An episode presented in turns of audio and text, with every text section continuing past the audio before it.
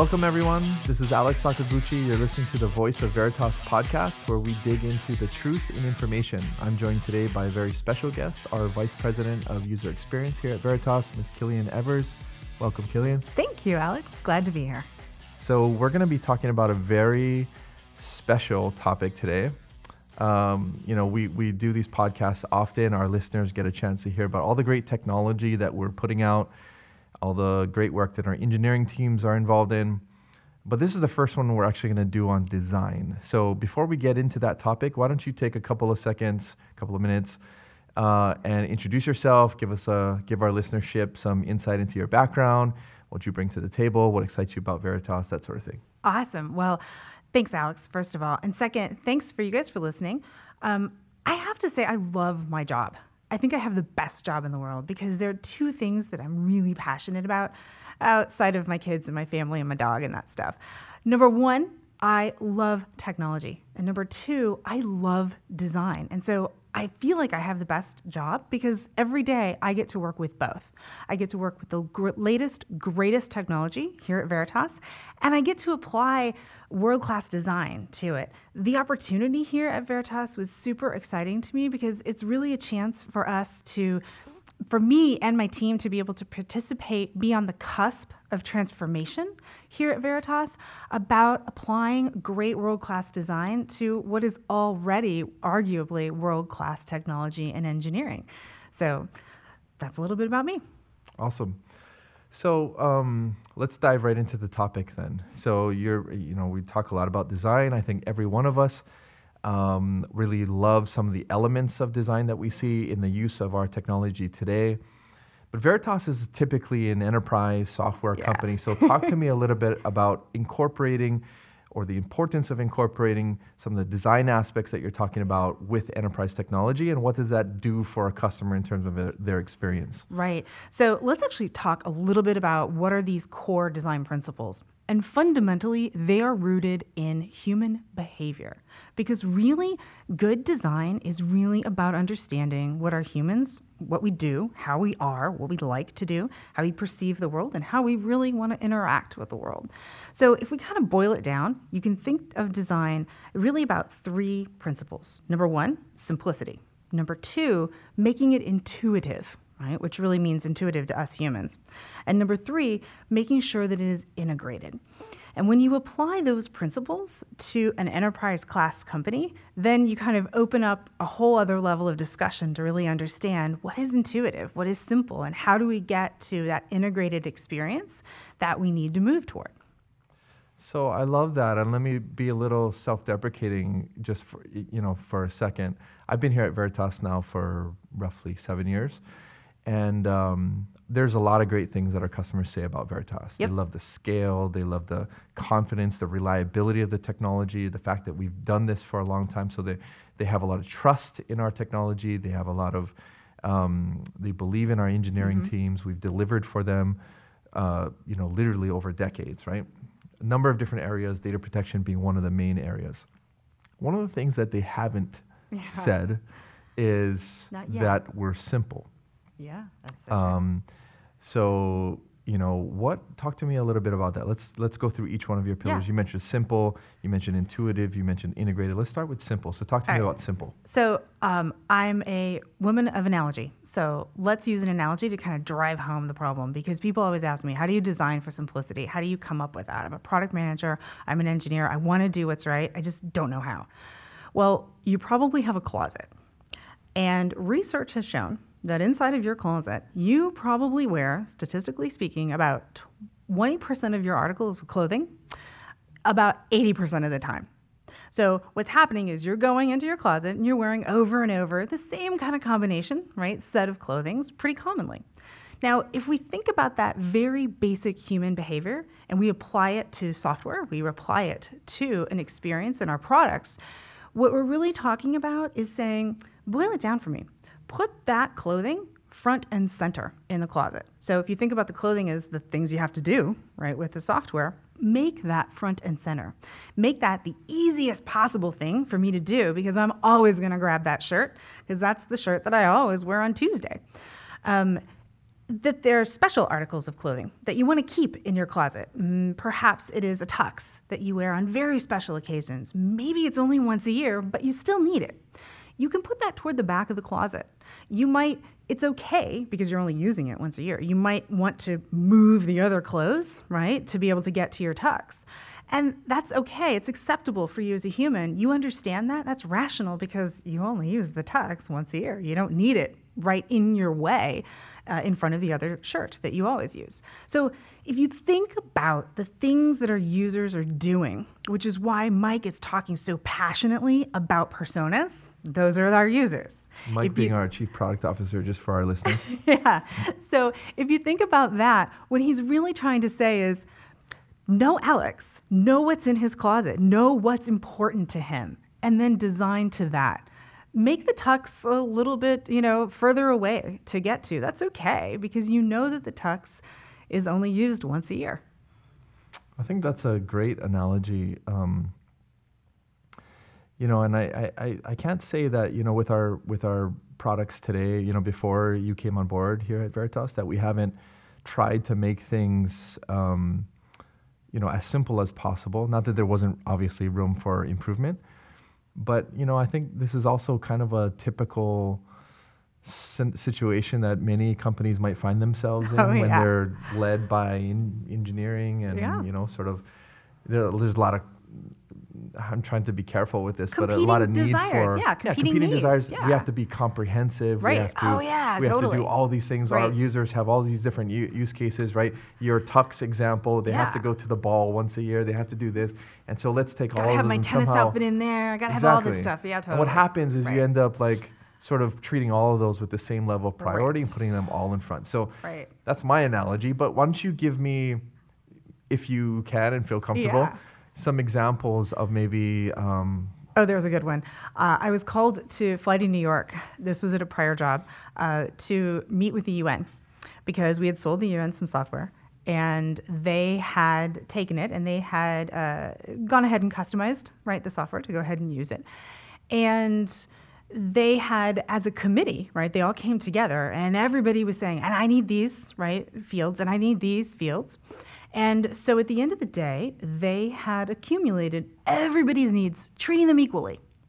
And what happened was um, they had this great use case where it, would take you um, through their software process, which was our software at the time, to apply for a job. Quiz time. Guess how many pages you an, a user would have to go through to apply for a job at the UN in the late 1990s? Five. Uh, 90, nine zero. Oh. Um, and so this is a really extreme case, probably one of the most extreme cases in my career. But I loved this experience because when I went to the UN and talked to them, we really were able to distill down that, hey, that tennis outfit is not as important as the Tuesday shirt. And so what happened was when you design by committee, when you treat everything as equal, everything becomes unequal in effect, right? Because you you will provide an experience that is not optimal. And so that's the reason that you have my team here. That's the reason that you have product owners here. And that's the reason that I'm really pushing for leadership and for understanding of design. Because I really want all folks from, from any particular avenue to raise their hand and say, wait, if we put everything in here, we're getting nothing at the end because we're just confusing our users.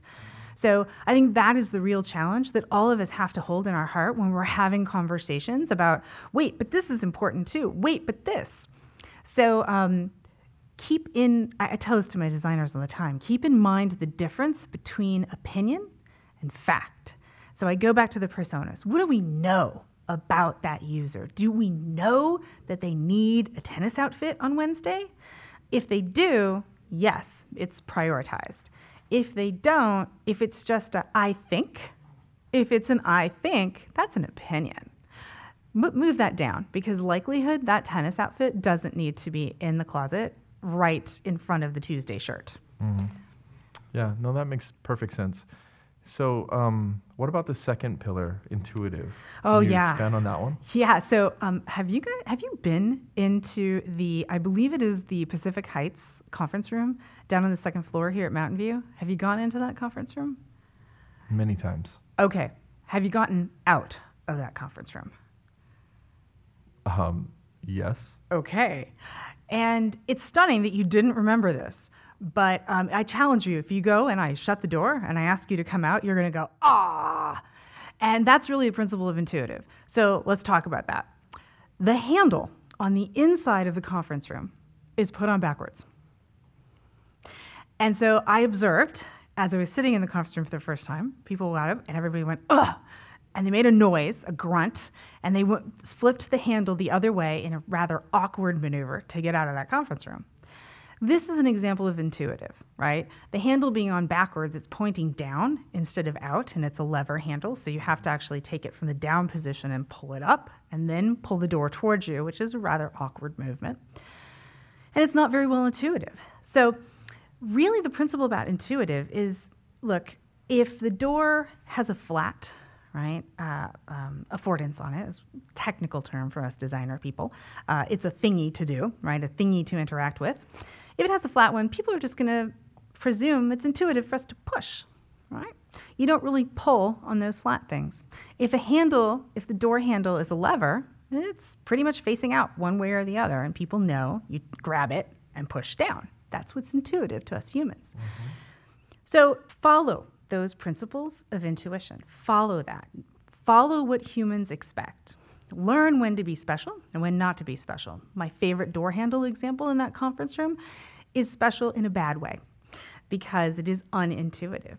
Um, the, I've seen a lot of, I've seen designers, I've seen PMs and, and, and engineers as well, everybody. I say, I want to make the best LOV. I want to make my LOV special.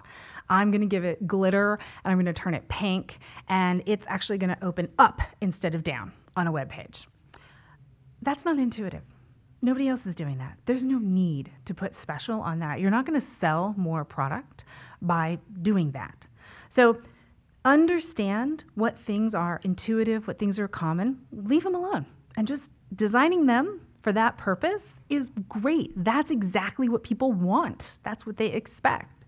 Then put your energy into what really will differentiate the product, what will really sell the product that's where you can take it up a notch, if you will. Mm-hmm. So that's the principle of intuitiveness. Yeah, no, that makes sense. Uh, it was crazy to me. I have a one year old, and the first time she got a hold of the iPad, she never she had yes. no, went through no tutorial, right? There's no like yep. video training she went through. That's as soon right. as she got the the iPad, she started swiping, and yeah. I was like, crazy. She's like born with this intuition on how to operate a. But not really. A, it plays on how we we are humans. We touch, mm-hmm. right? We we are very tactile. We are sensory.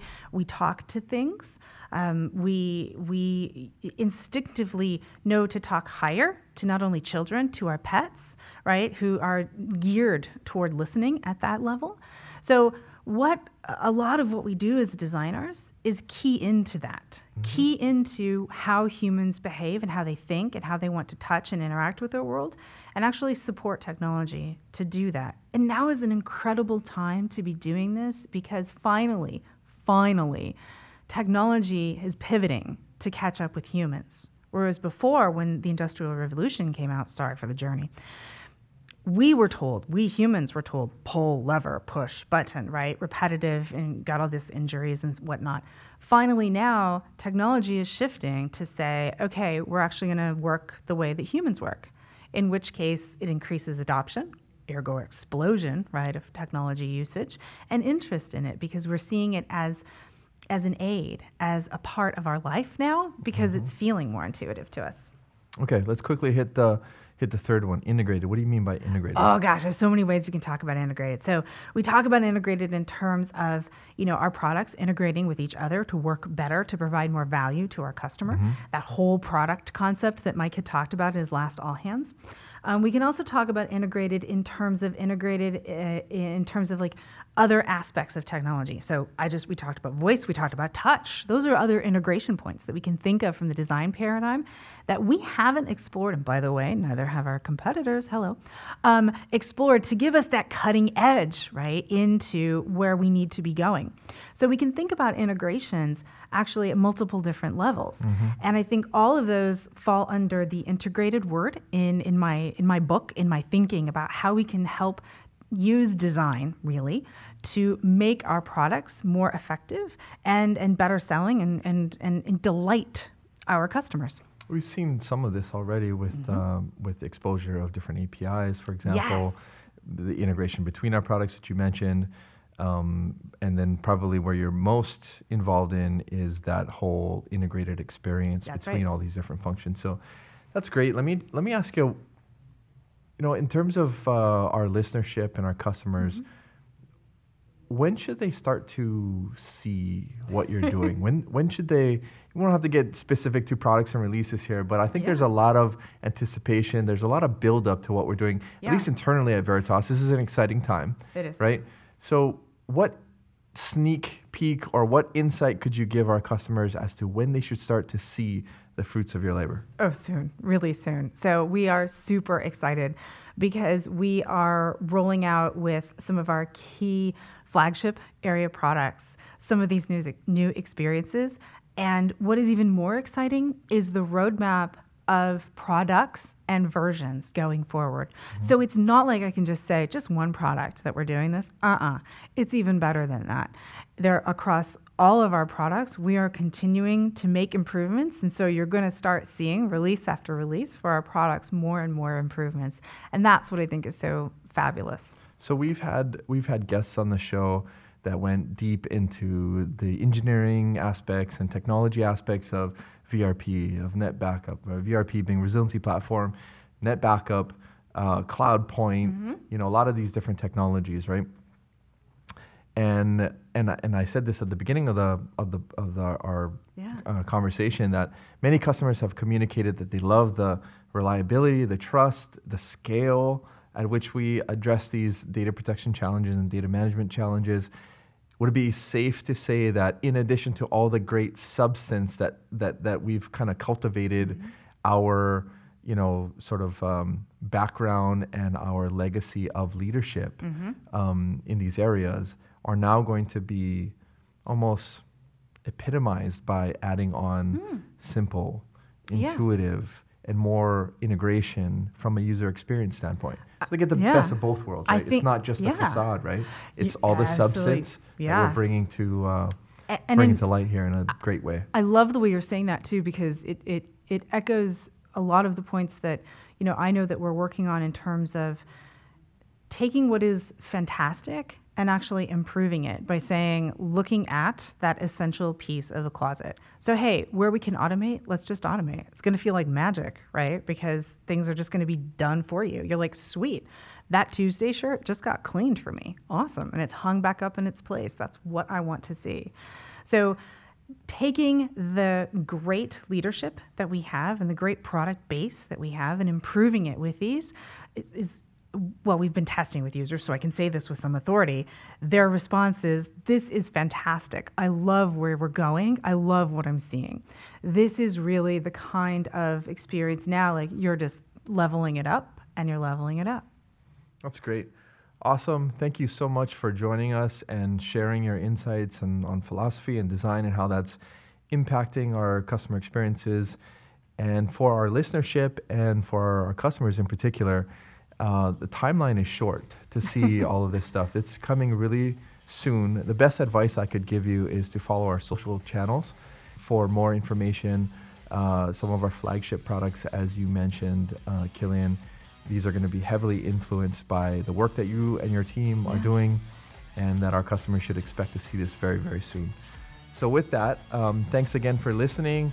Until the next episode of The Voice of Veritas. I'm Alex Sakaguchi, and we'll see you next time. Thank you. Thank you.